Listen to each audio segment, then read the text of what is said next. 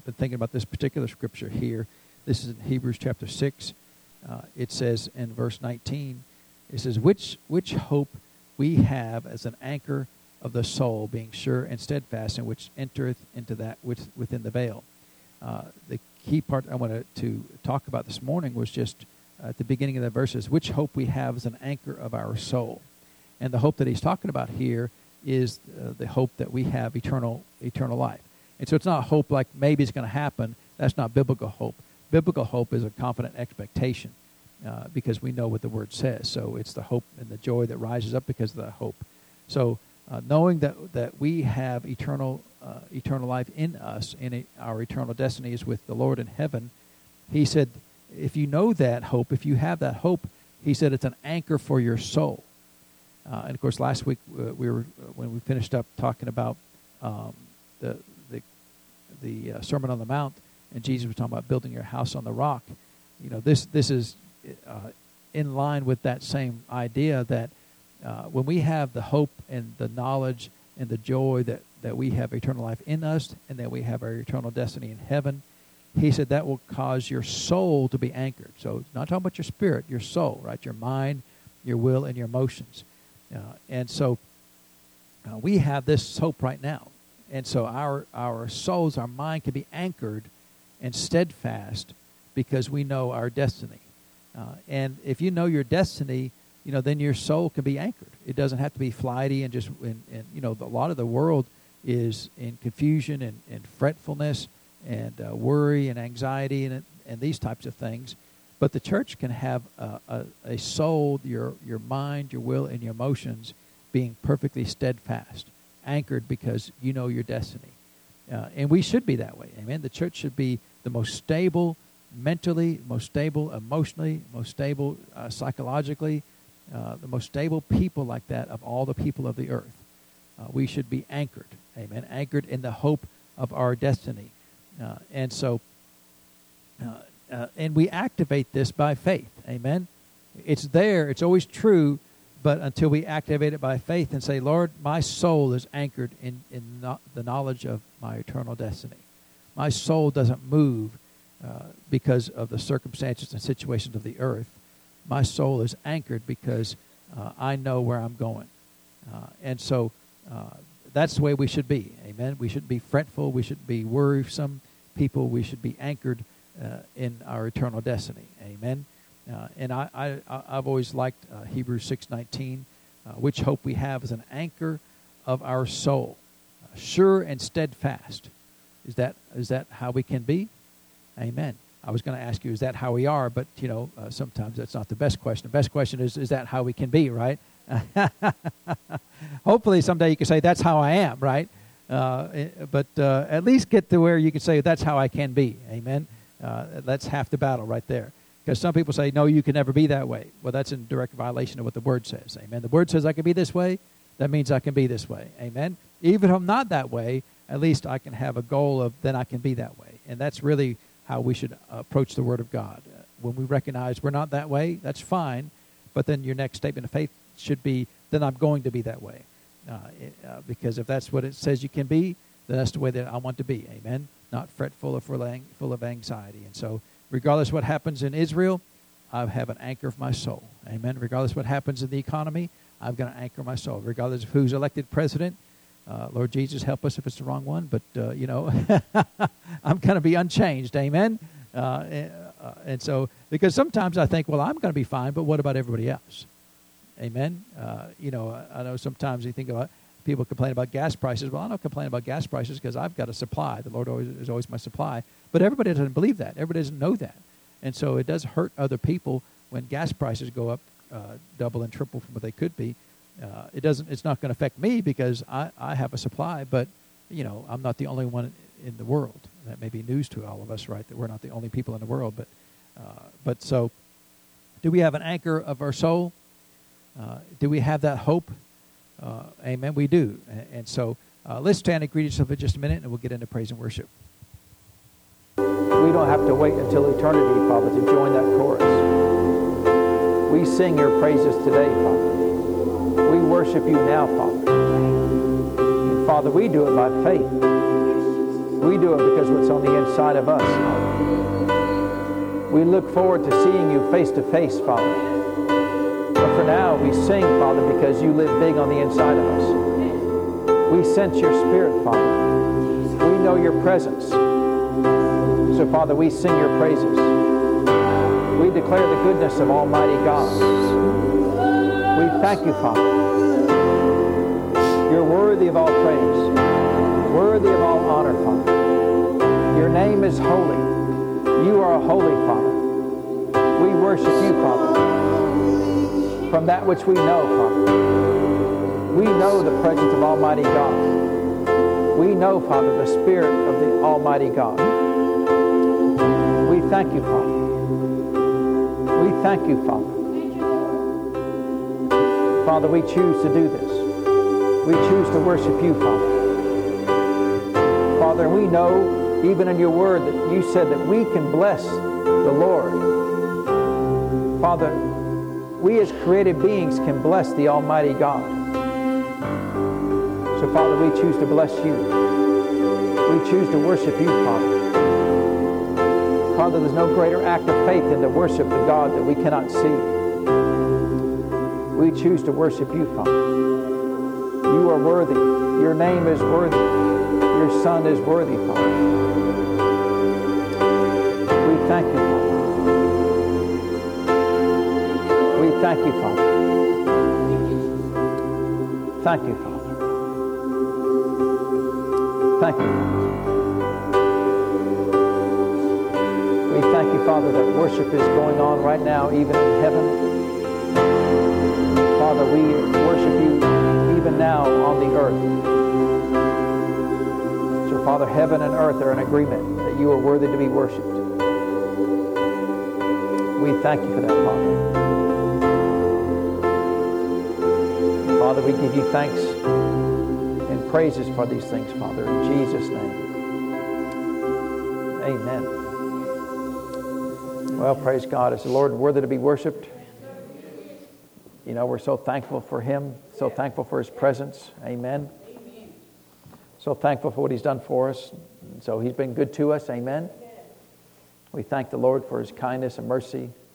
And, um, you know, part of the job of the Scriptures is to, uh, is to describe and to show us and to give us the revelation of who God is. And, you know, we should read the Scriptures to know that. Amen. Uh, and we should allow the scriptures to challenge everything that we think about the Lord. Oftentimes people think the craziest things about the Lord. Amen. And, and you know, sometimes I hear things and, and I think, have you not ever opened your Bible ever? Uh, and yet they say just, a, just the oddest things about who the Lord is, you know. And, and, and so, and besides that, not only does the Word of God reveal who the Lord is, but the Spirit of God lives on the inside, inside of you for the, also for that very reason, to, to give you the revelation of who the Lord is. Uh, and so uh, we, we have a greater blessing than really any other religion in the whole world because the Spirit of God on the inside of us, the Bible says that His Spirit bears witness with our spirits that we are the sons of God. And so people say, how can you know? Because I have a witness on the inside of me. Uh, am I a child of God? And that witness on the inside of me says, absolutely. Uh, I, you know, people, how do you know you're going to heaven? Because I have a witness on the inside of me that says you're going to heaven. Amen? Uh, and so it's really what distinguishes Christianity from every other religion that, that you know, every other religion, all, all of their folks have died and they're gone. They don't even know where they're at. You know, Muhammad's dead. You know, uh, Confucius is dead. Buddha's dead. Uh, you know, all these people are dead. Uh, they don't, they, and they're, they're not speaking anymore. Well, the Lord hasn't stopped speaking to us, the church, amen. We have both the Word of God and the Spirit of God to speak to us. Uh, and they've got old, dead, written words that are, uh, that are out of date and uh, of no value, and nobody to, to, back them up, amen. The, the Bible says that, that He confirms His Word with signs following. He backs His Word up uh, in, the, in the world that we live in today. And so we're thankful that we have such a uh, you know, I, I, would be really sad to, to have a second rate religion. Amen. A mediocre religion that, that uh, uh, uh hasn't changed uh, or hasn't given us any more revelation in thousands of years, right? I don't know when Confucius and all those guys were around, but they've been gone for a long time.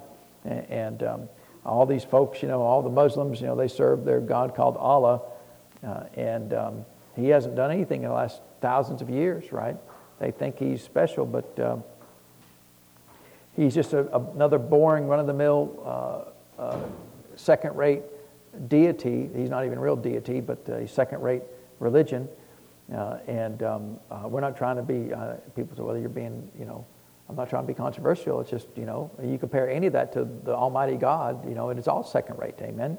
Uh, and so uh, we're thankful we serve the, the real, true, living God. Amen. Who's alive today, living on the inside of us today, in the earth today, operating on behalf of his people today. Amen. He's not a dead, forgotten God. He's a living God. And so we're thankful for that. Well, let's open our, our Bibles to the book of Matthew, chapter 9. We'll get started there today. Of course, we finished up uh, the Sermon on the Mount and um, last week. So we're starting a new era. Amen. We get a new topic. And typically, I don't uh, spend that much time on a series on Sunday mornings. Uh, but that's, that's what I, since we should do, go through that uh, Sermon on the Mount, which, of course, that was Matthew 5, 6, and 7, those three chapters. And if you go through there and look at that, it's almost all red, which means it's Jesus who's speaking almost entirely in those three chapters without any other uh, things going on. And so he had a lot to say in that Sermon on the Mount and um, a lot of good things to say. Amen.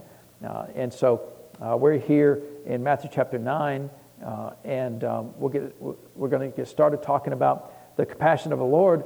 And one of the things that, that we want to learn from this is, you know, we read the scriptures, of course, when we read, for example, the, the Sermon on the Mount, we're finding out the doctrine that Jesus is laying down. Right? He's laying down kind of new doctrine, shifting the whole course of humanity from old covenant thinking to new covenant thinking. Uh, and so a lot of that was transitional information for us. Uh, but the other thing that, that uh, is helpful for us to do as we read the scriptures is not just collecting doctrine, right? Not just collecting knowledge and facts, but also to see how Jesus operated and to learn from his example. And that's one of my favorite things to do uh, in, in reading the, the Gospels is to not just see what Jesus said, but also see how he operated. Because he left us an example.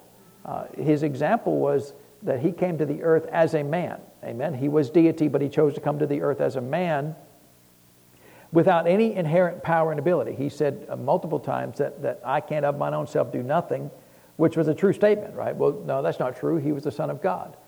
He, it's a true statement because he chose to lay that aside and set himself up in such a way that he could, of his own self, could do nothing. That means he had to have the Spirit of God to empower him to do anything that he did. So everything he did on the earth all, all the revelation, all the teaching, all, all of the, the praying for folks, raising the dead, he did by the power of the Spirit of God. He did that as an example to us. That uh, after he left, and then he said he sent the Spirit of God into the earth so that we would operate exactly like he did. We don't operate as deity. Anybody in here God? Uh, anybody here think they're God? Now, there's a few folks that think they're God, right? Uh, but they're not. Amen. Uh, no, nobody in here is God. But Jesus came to the earth as not God, right? Now, he was God, of course, because he, he was Jesus, but the power of the Godhead that he, that he had inherently in himself as God, he said he laid that aside for a short period of time to come to the earth and to give us an example of here's how you can live as a person filled with the Spirit of God, empowered by that same power that he was empowered with, uh, and, and then to do the same things that he did. And so, uh, one of the things that's valuable to look in the Word of God is to not just read the doctrine that Jesus taught us, but also to see how He operated, and then to follow that follow that pattern. Amen. Uh, and so, uh, let's start here in uh, Matthew chapter nine, verse thirty-five. It says that Jesus went about all the cities and villages, teaching in their synagogues and preaching the gospel of the kingdom and healing every sickness and every disease among the people. And so, of course, you can uh, spend a lot of time on that. We spend a lot of time on that in healing school, talking about uh, such verses. But how many sicknesses and how many diseases did he heal? Every one of them, right? He healed every sickness and every disease that was among the people that were there, among the people that were there with him, right? And he's preaching here in all the cities and all the villages, teaching in the synagogue. So everywhere he went, every city, every village, anybody that came to him he healed every sickness and every disease. Well, that, that's not him teaching doctrine, that's him eh, showing by his life how he wants us to live. So, is, is there any person that came to him that left unwell? No. Everybody that came to Jesus left well. Amen? Uh, and so that, that right there starts to establish a pattern that, uh, that anybody that we're around, uh, if they come to us for healing, right, if they come to us with a need of sickness and disease, then uh, who has a right to leave well among the Christians? Uh, anybody who comes to us as a child of, uh, as we're, we are children of God, we are here to operate in like manner of Jesus because we are his body, right?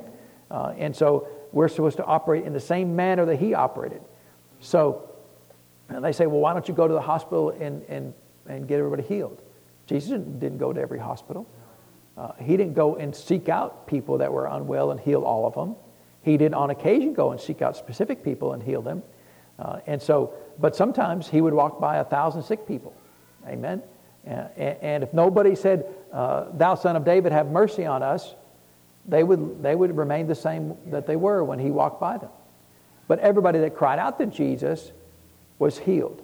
And so when people say, Why don't you go to the hospital? Jesus didn't do that. And so if Jesus didn't do that, I'm not compelled to do that. Uh, now, if everybody in the hospital wants to come here to the church and ask us to pray for them, then, then our faith is they will leave well. Amen?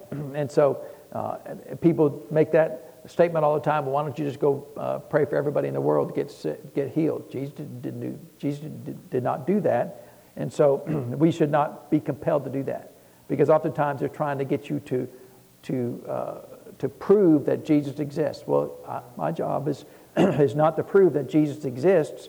We're supposed to believe that He exists. Amen. But everybody that came to Jesus left well, and so that, that's a good example for us. Amen. And so let's find that balance in the church and not be under so much pressure that we've got to prove to the world that God exists. Uh, but then, then he says, he continues on in verse 36, but when he saw the multitudes, he was moved with compassion on them. And so that's what we want to talk about is the compassion of Jesus and how it affected his life. What did he do with this compassion? Uh, he said, when he saw the multitudes, he was moved with compassion on them. Why? Because he said, because they fainted and were scattered abroad as sheep having no shepherd. We're going to talk a little bit about that here in just a minute, but I want to set the, the groundwork on the compassion of the Lord. You know, what is this? It said he was moved with compassion on the Lord. And of course, you can look this up just like I looked it up and, and get some insight into this. Uh, this is not talking about emotions, right? Because this, this, when it says move with compassion, this talks about uh, the, the uh, one uh, translation talks about the bowels of, of humanity. Uh, and of course, that's not a very uh, polite word to use, right? Because it has other connotations in our society. But it's talking about the depths of who you are. So this is not talking about that he was moved with his emotions. Your emotions and your soulless man, which tends to come out of your mind, your will, and your emotions. Uh, and so uh, he's not talking about being moved with emotions. Uh, and the church has a hard time with that because we're so used to operating only in the emotional realm and how we relate to God is only in the emotional realm, and how we relate to people is only in the emotional realm. You make me happy, I'm happy. You make me mad, I'm mad. Uh, and that's kind of typically how the church operates, amen? And we say things like, well, they made me mad, right? And of course, if you've been here more than uh, 30 or 40 seconds, you know, you know that that's not a biblically true statement, right? Nobody can actually make you mad. Uh, and and I, would, uh, I would encourage you to be honest in your life. Amen. Because oftentimes we say, well, they may be mad. And the way, reason why we say it that way is because if, if you actually made me mad, then it's not my fault that I'm mad. And it's your fault that I'm mad. And so I am not responsible for any of the guilt of being mad. Uh, and of course, we think that's a true statement. We hope that's true because we don't want to be held accountable for us being mad and, and, and the ramifications of what we did when we were mad. And so we're hoping that we can be unguilty by saying, well, it's somebody else's fault that I'm mad. But the problem with that is it's never going to work. Amen. You excusing your actions by accusing somebody else of what they've done uh, and making that the reason why you did what you did never holds any water with the Lord. It, it never works out for you to blame somebody else for your actions. Adam tried to do that, didn't work out for him. Eve tried to do that, didn't work out for her. Amen. And through the history of, of the whole scriptures, you can go from the Genesis all the way to the book of Revelation and find people trying to do this right here, point fingers of, of why they did that. And the Lord's like, no, you're responsible. Whatever you did, you're responsible for what you did. Doesn't matter what anybody said to you, doesn't matter what they did to you, you're responsible for what you've done. Amen? And if we could live that way, see, then that makes it really easy. So, when, so instead of saying, well, they made me mad and I did this, because uh, then there's no repentance necessary for that action, right? Lord, I couldn't help it. Well, that's not really true, but we try to say that, right? To remove the guilt. It's better to say, Lord, I chose to get mad and I chose to do the thing that I did. Nobody made me do it. But the problem with that, it makes you look bad. But at least it's true and, and honest, amen? Because then you can repent, right? Because then you can say, well, Lord, I chose to get mad. I did this thing and nobody made me do it. I chose to do it out of, out of my own free will. And so I ask you to, to forgive me. See, then you can get over it, amen? But oftentimes we say, well, they made me mad, therefore it's not my fault, and so I'm not responsible for anything that I've done because of that. Then you're still responsible for that guilt. And it may be, may, that guilt may be with you the rest of your life, amen? And whatever ramifications that guilt uh, includes. How many times did Jesus tell people, uh, go and sin no more, lest a worse thing come upon you? Oftentimes, you know, people did things, right? It, that wasn't the case with every sickness, but oftentimes sickness was the result of somebody's prior actions. And the only way, remember in Mark chapter, uh, uh, in Luke chapter 5, when, when the man was borne by his four friends, uh, and they, they opened up the roof and let him down. And first thing Jesus did was, was, Son, thy sins are forgiven. And now I can heal you. And then he healed him, right? But see, in that case, he couldn't get healed until he, he dealt with the sin that he had been, we don't know what it was, but whatever it was, was a hindrance to him being healed. And oftentimes, we try to remove guilt by excusing our actions, not knowing that, that that guilt could cause all kinds of problems in our life. And until we deal with the guilt, we may not be able to get past the problems that are going on in our life. Uh, and, and, and if we would just be honest and say, well, Lord, I chose to do it. Nobody made me do it. I chose to do that. Because you chose it, whether, whether you say that or not, it's still true. Amen? it's never true that it's not your fault. It's always your fault. What you do, it's still your fault. Amen? Now, the Lord may still hold the other person accountable for them, him causing you grief, right? Remember in, in, in Luke 17 when he said, It's impossible, but that offenses will come. Is, is that true? Our offenses are going to come? Somebody going to come try to make you mad? They're going to come. Amen? He didn't say, you know, if you get saved, you'll never be offended again. You'll never have the opportunity to be offended again. He said, It's impossible. They're going to come. But then he also said in the second verse there in Luke, Luke 17, he said, But woe unto them through whom they come. So he did, he did, but then the whole rest of the chapter is still back to you, right? He gives you one verse of saying that somebody else has got something to do with your being, being mad, but then the rest of it is all about you, which is kind of how the Lord works, right? We always want, well, Lord, what about them? I'm not talking about them, right? I mean, you know, over the years, I've been married for 34 years. I can't tell you how many times I've gone to the Lord to help him fix my wife. Lord, would you help her? She, she just won't do right. Burns biscuits or whatever it is, right? And, and, you know, I can't, I can't give you the list of things I prayed about because you'll, you'll, you'll realize how uh, completely selfish and childish I am. So I'm not going to tell you what I've actually prayed about that. But, you know, I have gone to the Lord about her many times. and then he'll be, as soon as I say something, he'll be like, what about you? And I'm like, Lord, I'm not here about me. I'm here about her. But he never, he never at one time ever go, well, let's talk about her. Not one time. It's always like, what about you? And so I just gave it up as a bad cause, trying to ever uh, help him. So she's still a mess because none, none of my prayers ever worked for her, right? And so, uh, no, it, the Lord always dealt with me, always dealt with me. He never allowed me to, to, to, to bring anybody else in on my problems, ever. He always, because basically, he's of the opinion if I would live right, then I wouldn't have any problems with other people. And that's really a good way to be if you can get there. Amen? So Jesus, it says, he was moved with compassion. So this compassion comes from the very depths of your spirit man. It doesn't come from your emotional realm. It's not pity. I mean, sometimes the translation of this word comes out as pity, but pity is a very emotional uh, response to people. You just pity them and you know you feel sorry for them. That, that's not what compassion is. He said when it's moved with compassion, it's actually a single word in, in the original language. The move with compassion is a single word. Uh, and so that compassion is the love of God, the agape love of God that's in you. And, and the way the translators, the best way they could come up was it, that he was moved with compassion, that, that, that agape love that he had for people caused action to occur something to happen in his life, that he was moved. Uh, he had to, uh, some action had to occur on his part because when he saw the people, that, that his spirit man just compelled him to do something. And so that, that's what this word means uh, when he was moved with compassion, that he was moved by the Spirit of God, the agape love of God in him. He was moved to action. Uh, and, and so we should learn from Jesus because he, was, he, you know, he didn't just feel sorry for them. He didn't just have emotional response to them. Uh, that love of God in him compelled him to do something.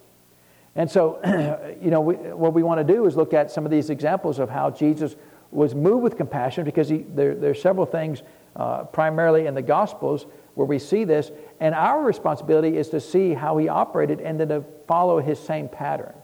And so, in, in this case, it says he was moved with compassion. What caused that compassion to rise up in him? He's observing the people around him. It says all these people from villages and cities and towns came to him, uh, and he's looking at them, and he's looking at their lives and what's going on in their life, and, and there's just something in him that, Lord, uh, uh, you know, when he's talking to the Father and in his heart to the Father, we've got to do something. Because what's he observing? He says, and we've talked about this verse many times, but, but in the context of being moved with compassion, I think it's helpful. He says uh, at the end of verse 36, because they fainted and were scattered abroad as sheep having no shepherd. So he saw these people. You know, he's going through all these cities and, and towns everywhere. And what is he seeing the people do?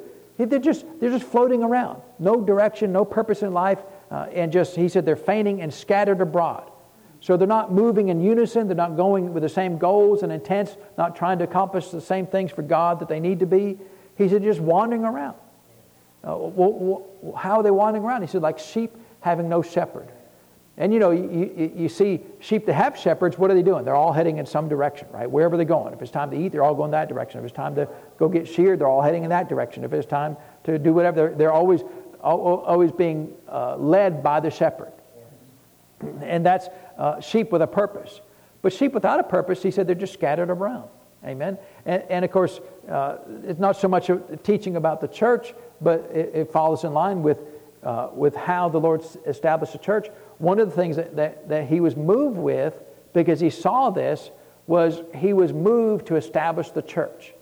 And, and he said, as sheep having no shepherd. And so, what is he telling the sheep? He calls all of us sheep, right? Uh, and, and, what is he telling the sheep? That the sheep need what? Sheep need a shepherd, right? Why? Because the, the purpose of the shepherd is not to run your life, right? I'm not, to, I'm not your Holy Spirit. I'm not supposed to tell you what cars to buy and what jobs to take and, I'm not, not, that's not my job. My job is to shepherd you and, and to show you the path to go to, and hopefully you follow that path. Amen. Not following me, uh, my job is to point you to the Word of God and show you what the Word of God says, and for you to, okay, I can do that. That's the job of the shepherd uh, in the church. And, and, and now, who set this up? Well, the Lord Jesus set this up, right? Did he set up the shepherds in the church? He did. Amen. And, in fact, he calls them in, in Ephesians chapter 4, he, in verse 11, he talks about the fivefold ministry gift the apostle, prophet, evangelist, pastor, teacher. And, and that word pastor there uh, in Ephesians 4.11 is the same Greek word as shepherd used here. And so pastors can be called shepherds, right? And I've always thought it's odd that some churches don't believe, we don't believe in pastors. You know, they, they, won't, they won't call them pastors or shepherds, right? I mean, you can call me a shepherd too, uh, just as well. Um, it's just really, it's like, why, why not? Well, we don't, we don't think you should be called that. Well, Jesus called you that, right? Uh, and Jesus said you need that. And so they call them things like, you know, teaching elders or whatever, just, you know, uh, dumb words like that. Uh, well, no, uh, my job is not to run your life, but my job is to show you the path from the Word of God that you should take. And, and that uh, as good sheep, uh, your response should be, okay, if that's what the Word says, then that's what I'm going to do. and so, so that compassion because he saw the people just wandering through life. Uh, now, these are the people that he's talking to, right? These aren't just these aren't the heathens that he's talking to. These aren't the people outside the, the covenant of God. These are the people inside the covenant of God that he's looking at, and they've got no purpose in life, no direction in life. Uh, and why? What's the reason why they don't? Because they don't have a shepherd in their, in their life. Uh, and so every Christian, every child of God should have a local pastor. Notice he doesn't say because they don't have an apostle, because they don't have a prophet, because they don't have an evangelist, because they don't have a teacher. He says because they don't have a shepherd. Uh, and this right here, this verse should, should encourage every Christian to have a pastor. And yet, uh, how many Christians don't have pastors? Well, they, they don't go to church. You know, even a lot of ch- Christians who go to church don't have a pastor, right? They go because you know it's it's, it's uh, uh, uh meal Sunday, right? And they go because they get to paint walls or they go, they go but they don't have a shepherd. Amen? Now, has this been out of balance sometimes? It has been out of balance in, in times. But I think the balance right now is way to the wrong side right now, where, where you know, in the times past, uh, church members have worshiped their pastor, right? I'm not worthy to be worshiped, so you should never worship me. So that's out of balance. But I think in, in today's society, that, that, the, that the pressure in the church is to not have a pastor. Well, I go to lots of different churches. Well, then you don't have a pastor, right? Well, I just watch it on TV. Well, then you don't have a pastor, right? I mean, we're thankful that we have live streaming and stuff, and it's helpful and, and, and available. But that's not that doesn't make you have a shepherd. Amen. That makes you have a you know. I just watch TV evangelists, right? Before live streaming, people would just watch. Well, I just watch church on TV. That's not uh, having a pastor. Because uh, what's going to happen if you need somebody to come pray for you? You're going to call up this TV evangelist and have him come and fly in his private jet, come and lay hands on you?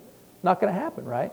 You got, you got uh, struggles of life, you want some counsel, you're going to call up this TV evangelist and say, hey, I'm trying to decide which car to buy, you know? You got any input in that? You know, who are you, right? Uh, he, he's not going to answer that question. Uh, uh, you know, you're going to get married. You know, hey, can you uh, uh, marry me and my, my um, fiance? He's not going to do that, right? And so, why? Because he's not your shepherd. So people will say that, but you know, uh, th- that rebellion rises up in people. I, I, never have understood the rebellion that, that just drives people to not be in church. The, the church, right? The Christians. I'm not talking about the world, I'm talking about the church, right? There's so much rebellion, I don't go to church.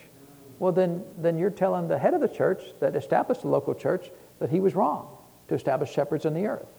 That, that he didn't know that, well, you know, he didn't understand in 2023 that we don't need local churches. really? That's funny that the Lord Jesus would change his mind. Amen. Uh, is there still a need for a local church? There is. Amen. Every Christian, every child of God who declares that they believe in the Lord Jesus should be a, a faithful member of a local church. Uh, and, and, I'm not, I'm, I'm mad at you. I'm not mad at you, you know, because uh, I'm fine, because I go to church every Sunday. Amen. and, um, you know, even sometimes I don't feel like. I may just lay at home. You know, I can't really do that. I do, I do have responsibilities. But long before I was a pastor, I was a faithful member of a local church. Amen. Uh, Jerry was with me when I was not a pastor for many years. We were good friends. How many services did you see me lay out uh, in those those years? Uh, I, I, didn't ever lay out of church. Amen. And, look, I'm not. There's no pressure. I'm not trying to beat anybody up. Uh, Jesus made a, an important point here that that when people don't have shepherds, what does he see is going on in their life? that they're scattered ab- abroad and they faint uh, in their spiritual life. Uh, and what did that cause him to do, though? See, it caused compassion to rise up in his life. Amen? Uh, and, you know, when, when I see people, uh, it's the same thing for me when I see people that just struggle through life uh, as Christians. Just, you know, they struggle in life, they struggle in their, in their spiritual life, they struggle in their mental life, they struggle in their physical life. Uh, that compassion rises. I think, well, you need a pastor. That, I don't get mad at them. I, I have compassion for them. I think you need a shepherd. You need somebody that can help you with these things. And really, you know, people, I need counseling. You know, if you just show up at church and listen to the messages, you, you really don't need any counseling at all. You know, the Spirit of God covers almost everything. I can't tell you how many times people come up to me and said, What you said is exactly what I needed to hear. Well, see, they didn't have to set up a meeting for counseling. Just come to church and hear, right? Because who do you think the Spirit of God is going to speak to when you're here? He's going to speak to you because you're here, right? Uh, and so a lot of things that I say, I say by the inspiration of the Spirit of God, not even knowing that it's the Spirit of God, just, you know, just have an unction to say that, not knowing that that's exactly what somebody needed to hear, because that's his job. Amen? Uh, and, and I like it that way because that way, if I say something, uh, and maybe, it, maybe it may, uh, you know, I'm not trying to step on your toes, but sometimes it does. See, I don't know that I'm stepping on your toes until you tell me. Well, you know, what you said, brother, you're stepping on my toes. Really? I didn't know that, you know.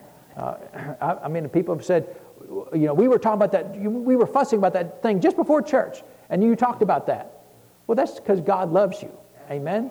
Uh, and, and He doesn't tell me that, hey, say this about them, because it would be hard for me to do that, right? Because I don't want to be manipulative uh, and, um, and, just mess with you like that. So the compassion of the Lord, from the depths of his being, it just it bothered him to see people scattered abroad and fainting. And, and, and, and, and so it moved, he said to move with compassion. He was moved to action. Right? So what, what does he do?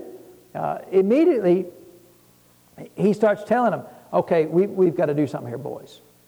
And so this, this is when the, the thing started shifting in his ministry about what to do. And so he said here in verse 37, Uh, then he said unto the disciples, The harvest truly is, truly is plenteous, but the laborers are few. Pray ye therefore the Lord of the harvest that he will send forth laborers into his harvest. So the compassion of him seeing the people struggling in life was to do something about it. Well, we're going to go send laborers and gather them together, right? That's what we're going to do. We're going to gather people together and we're going to set shepherds uh, in their lives to teach them, instruct them. That's what we're going to do. And so all, he said, uh, uh, the, there's so many people out there, we don't have enough people to, to gather in these sheep. We've got to pray, Lord, uh, send, the, send the laborers. Notice he doesn't, he doesn't say anything about praying for the lost. He, he never says pray for the lost. He says pray for the laborers that go to the lost. Amen. He never says pray for the lost to get saved because what is there left for the Lord Jesus to do for the lost to get saved? He, does he need to go back to the cross? Does he need to shed any more blood? Does he need to go uh, suffer any more through a trial uh, of any kind for the lost to get saved? No, he's already done everything that's necessary for the lost to get saved. So what he needs is the people to go gather them together. And it's not just for the, for the lost, right? You know, what the Lord uh, has given to us in our, our heart here is we read that on the wall. It says to reach the lost, right? That's the number one thing. Get people that never heard the Lord Jesus, never accepted the, the gospel of the Lord, to hear the gospel and to accept the Lord Jesus. That's what we want. Now, all of us are, are commissioned to do that. Amen. It's not just the pastor. All of us are here to be able to reach the lost as laborers. But the second part of that is those that have lost their way. How many sheep don't have a shepherd? They're, they're scattered abroad. They're fainting in, the, in their life. Amen. People say, well, it's not about uh, numbers in the church. You know, it's like, it's like we're embarrassed to say we want everybody to come to church we possibly can. We should not be embarrassed to say that. We want everybody that's not in church to be in church. And, and we think this is a good church, so come here. I mean, I can't, I can't tell you what the church is like down the street, but I know what this church is like. There shouldn't, we shouldn't ever feel ashamed or embarrassed of, of, well, you know, it's not about numbers. It's 100% about numbers. What's the Lord trying to do? Get everybody in heaven as He can. It's not about bragging about numbers. I understand that. But it's all about getting people into the kingdom of heaven. Don't ever feel ashamed or, you know, well, brother, it's not about numbers. It's 100% about numbers. It's not about bragging about numbers, but it is about getting people in, in the kingdom of heaven. Don't ever feel ashamed about God's call upon the church. Our, the call of God upon the church is to advance his kingdom and to get people into the kingdom of heaven. Amen. And don't ever feel bad about that. I don't feel bad about that. You know, what are you trying to do? I'm trying to get every seat filled. Well, brother, you just trying to brag about that? No, because if, if seats are filled, they're not going to faint. If seats are filled, they're going to go to heaven. Amen? Uh, and so I'm not going to feel bad about it because the devil loves to, well, don't be in pride, brother, about trying to get people into your church, you know. Uh, I mean, you going to try and get people in other, other churches? Do you know what that church is like? I mean, I, I know there's plenty of other good churches, but you know what this one's like. Amen? And so are we in competition? We're in competition against the world, the whole church. Amen? Uh, I'm not in competition with the church down the street. I want their church to be full too. Amen. Uh, and so, so what did Jesus do? He was compelled. We, we've got to pray. Get more laborers out there. Well, we're, we are the laborers of God. Amen. Uh, you know, we don't, uh, well, Lord, send everybody else. Well, you know, uh, all of us have a mission field. Every time we go to Walmart, I mean, there's how many people you reckon get saved at Walmart? A lot of people that get saved at Walmart. Just go in there, it's like, wow, that guy needs to be saved. I mean, you just tell the way they act, right? Uh, and so all of us have a mission field. All of us have it. Now, we don't have to, you know, uh, I'm not a big fan personally of sitting on a street corner and preaching at people. You know, it's just, uh, in our society nowadays, I just don't know how good it does. Amen? Uh, and we're going to see, actually, the Lord never told us to do that particular thing there. And so, uh, uh, uh people doing it, I, I, don't have a problem people doing it, but I just don't know how effective it is because I want to see how the, how the head of the church set these things up for us to do this, and let's follow his example. Amen.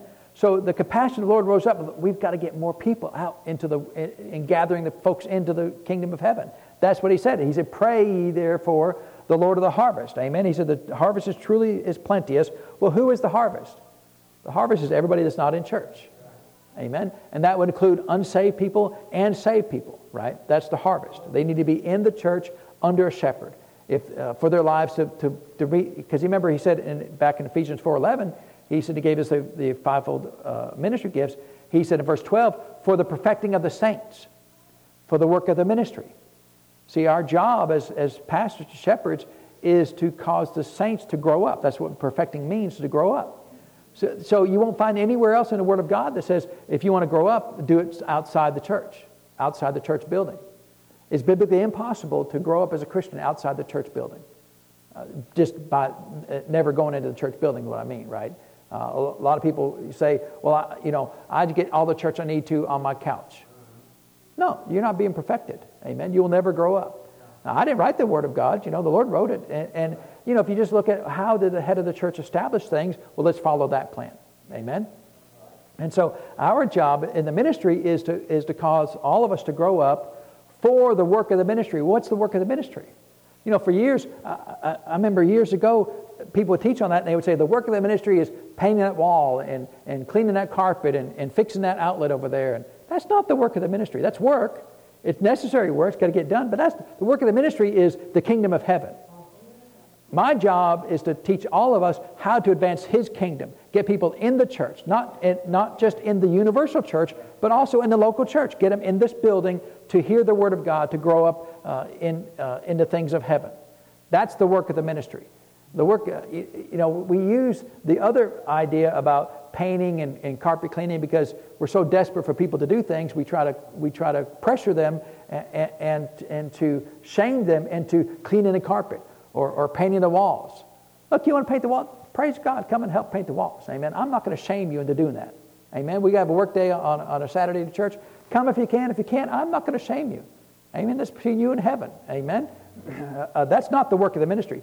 I want to teach you how to be led by the Spirit of God. Which, so when you are Walmart, the Lord says, hey, uh, go ask that person if you can help them.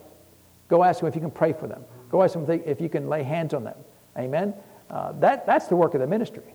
Uh, and so we're thankful for the other things. We're thankful the people, and we always have a good turnout when we have uh, work to be done around here.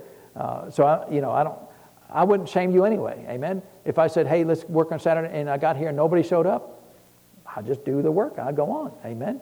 I, I refuse to get bitter about people not not helping out. Amen. And so, but you all do a great job around here, so it's not a problem anyway. But he said the, the harvest is plenteous, large. But the laborers, the people that are out there doing this work, are few. Eh, so what did he say? Pray ye therefore the Lord of the harvest that he would send forth laborers into his harvest. So what does he call the harvest? The harvest is the world. When he talks about the harvest, he's talking about uh, the world. In, in, fact, he talks about, uh, I don't know if we have time, we don't really have time to go over there right now. I'll just read it in James chapter 5, verse 7. It says, Be patient, therefore, brethren, unto the coming of the Lord. Be patient. Well, how many times do you hear people say, uh, Lord, come quickly? That's not being patient. That's trying to hurry him up. Amen? I never pray, Lord, come quickly. I always say, Lord, delay as long as you possibly can. Now, he said, Be patient, therefore, brethren, at the coming of the Lord. Behold, the husbandman waiteth for the precious fruit of the earth, and hath long patience for it until he receive the early and the latter rain. He calls the world the precious fruit of the earth. All those people, those heathens out there, we call them heathens, right? And sometimes we don't mean it in a very nice way, uh, but the people, some, some of them hate God. Some of them hate you. He calls all those people, even if they hate you, the precious fruit of the earth. So, see, the compassion of Lord, when you see them, even if they hate God, the compassion of Lord should rise up. And Lord, they, they need heaven. See, that, that from out of, out of your spirit, man, when you see the, the worst sinner of the world, compassion should rise up. Lord, you call that person the precious fruit of the earth. And so, Lord, I, uh, how can I help them? What, what can I do? Sometimes the Lord may say, I want you only to pray for them. Sometimes the Lord say, I want you to go speak to them. Sometimes the Lord may say, don't, don't even say anything, but go do something for them. Show them the love of God. And so you got to be led by the Spirit of God. You got to wait for the, the, the Spirit in you to instruct you how you should go and assist that person. Because sometimes they're ready to be harvested, right? They, God has done all the work for years sometimes, preparing their heart, preparing for them, ready to receive uh, the, the gospel of Lord Jesus, and they're ready for the harvest, and that's your job. But sometimes your job is to water.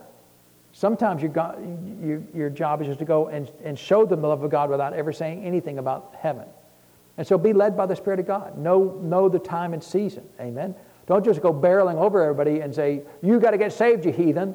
I mean, you know, that's true, but it may not be the time for them to hear that. Amen. Yeah, the Lord, sometimes He has to work on people for years.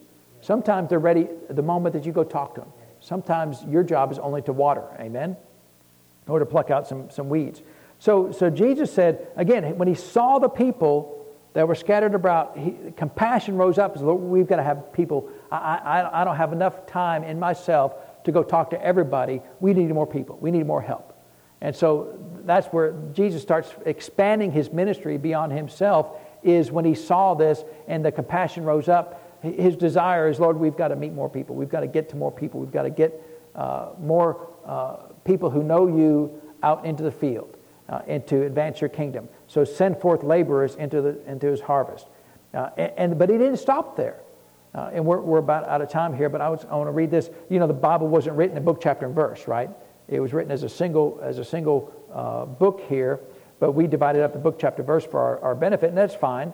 But see, right after he said, Pray ye therefore the Lord of the harvest to send laborers out, what did he do?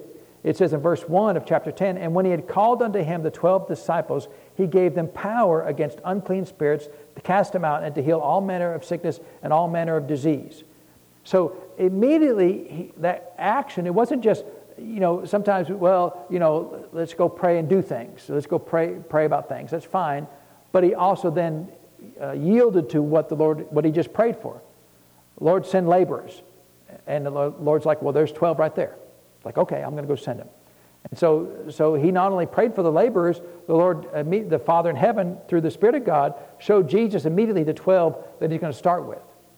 So it wasn't just talking about it, you know, in, uh, uh, in theoretical terms. The compassion of the Lord rose up and moved him to action to then go find 12 laborers immediately to start this work. Uh, and so, and that's what the compassion of the Lord will do, is uh, it is not just looking at somebody and feeling sorry for them, sometimes the compassion of the Lord is you'll look at somebody, you feel sorry for them, and you go pray for them. You go speak to them. You go do something on their behalf. So th- that's what we want to learn from the compassion of the Lord is the compassion. He says he was moved with compassion. So you can be moved with compassion, moved to action, whatever the Lord tells you to do. So, so you don't have to make a law about it. Well, I've always got to do this way, always got to do that way.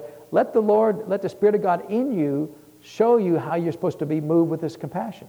When he was moved with compassion, he, he first of all prayed, and then he immediately assigned the laborers, these 12 laborers, to go do this work.